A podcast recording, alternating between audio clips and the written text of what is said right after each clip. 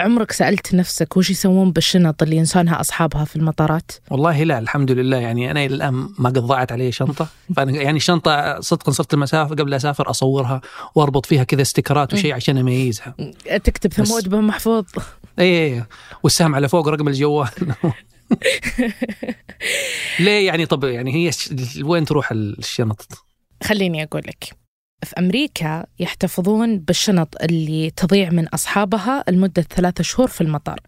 إذا شركة الطيران فشلت في التواصل مع صاحب هذه الشنطة يودونها لمكان اسمه Unclaimed Baggage. المكان هذا عبارة عن إيش؟ عبارة عن محل تسوق كبير جدا.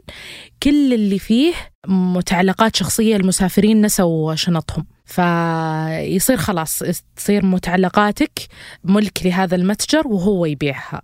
حتى هم مسوي لك إحصائيات إيش أكثر الأشياء اللي تنفقد من المسافرين. فمثلا رقم واحد النظارات بعدها السماعات بعدها الكتب. فتقدر تشوف أشياء حتى قديمة معتقة يعني هذا الكاب مثلا أو هذا التيشيرت موجود عندنا من 1990 فبالتالي آه، سعره أغلى.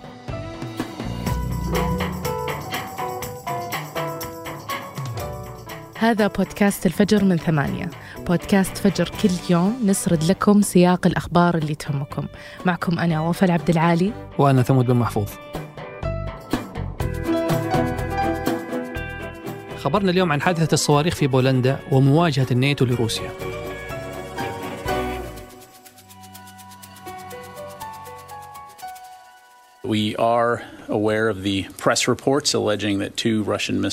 شهدت بولندا الثلاثاء الماضي سقوط صواريخ على منطقة محاذية لحدود I أوكرانيا. can tell you that we don't have any information. at this الانفجارات. وبحسب مسؤولين أوروبيين من بينهم الرئيس البولندي قالوا أنها بسبب صواريخ سوفيتية الصنع واللي خلفت قتيلين وأضرار مادية. وبرغم الأضرار الطفيفة لكن الحادثة هذه تسببت في ردود فعل دولية خصوصا أنها تزامنت مع قمة العشرين في إندونيسيا. وحساسية الحادثة جاية من اتهامات أوكرانية تقول أنه روسيا هي اللي وراء هذه الصواريخ وهو شيء نفته وزارة الدفاع الروسية. الحادثة هذه جات في وقت حرج. فالحرب الروسية الأوكرانية كملت أكثر من سبع شهور. وقبلها بيوم واحد شنت روسيا أكبر هجوم صاروخي على أوكرانيا أطلقت فيه 100 صاروخ تقريبا وكثفت هجماتها من مسيرات كمكازي الإيرانية الصنع. وهذا الشيء يحرم أكثر من 7 ملايين بيت أوكراني من الكهرباء. لكن القادة الغربيين استبعدوا أن انفجار بولندا ممكن يكون ناتج عن هجوم روسي متعمد. تصريحات كل من بولندا واوكرانيا متضاربة. بولندا تقول إنه الطائرات الاستطلاعية كشفت الحادثة بوقت مبكر وإنه الصواريخ مصدرها منظومة الدفاع الأوكرانية. لكن الرئيس الأوكراني زيلينسكي مصر على روايته بأن الصواريخ روسية عشان كذا بعض المحللين يتهم زيلينسكي بأنه وراه فكرة حرب عالمية ثالثة.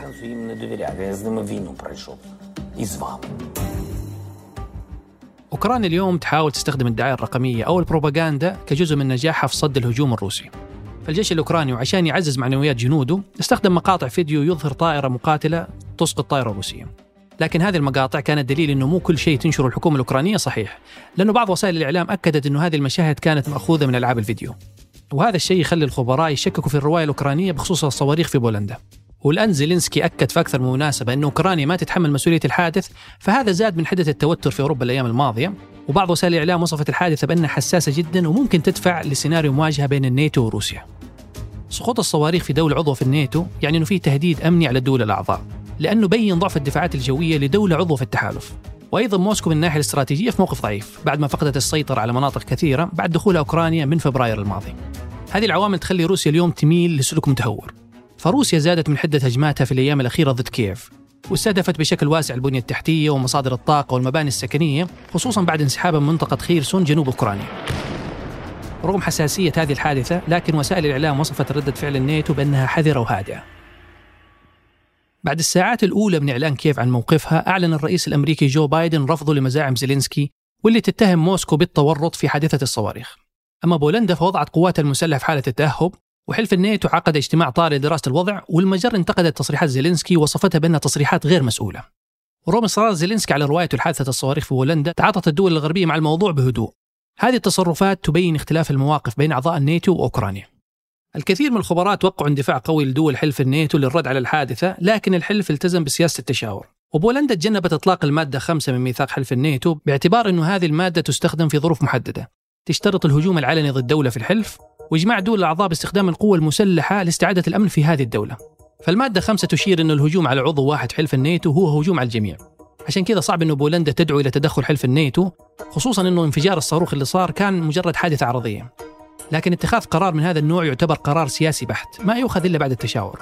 والدليل أنه المادة خمسة من ميثاق حلف الناتو استخدم مرة واحدة فقط في عام 2001 On September the 12th, the North Atlantic Council met again. واللي كان قرار دعم أمريكا في الرد على هجمات الحادي عشر من ديسمبر.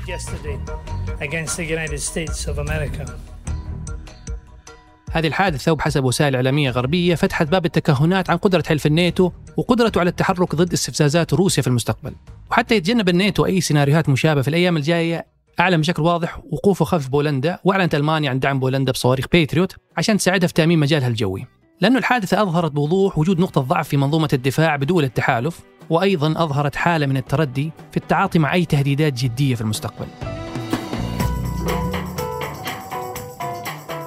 وقبل ننهي الحلقة هذه أخبار على السريع. في الخبر الأول بعد ما ترك المنصب لثلاث سنين بوب آيجر يرجع كرئيس تنفيذي لشركة ديزني. فهو قبل يترك المنصب ب 2020 كان الرئيس التنفيذي لديزني ال 15 سنة وحققت فيها الشركة أهم نجاحاتها. بس السنتين اللي غاب فيها ديزني واجهت أكثر من مشكلة مالية. نزل بسببها سهمها الأقل سعر له بآخر ثمان سنين. وفي الخبر الثاني التلفزيون الإيراني يقطع صور عدم ترديد اللاعبين للنشيد الوطني في مونديال قطر وقام ببث صور أخرى. وفي الخبر الثالث بعد إعلان إفلاسها الأسبوع الماضي منصة العملات المشفرة FTX تقول إنها مطالبة بأكثر من 3 مليار دولار لأصحاب المحافظ بمنصتها. وحسب المرافعات القانونية لطلب الإفلاس أكبر عشر محافظ بالمنصة لحالهم يطالبون الشركة ب 100 مليون دولار.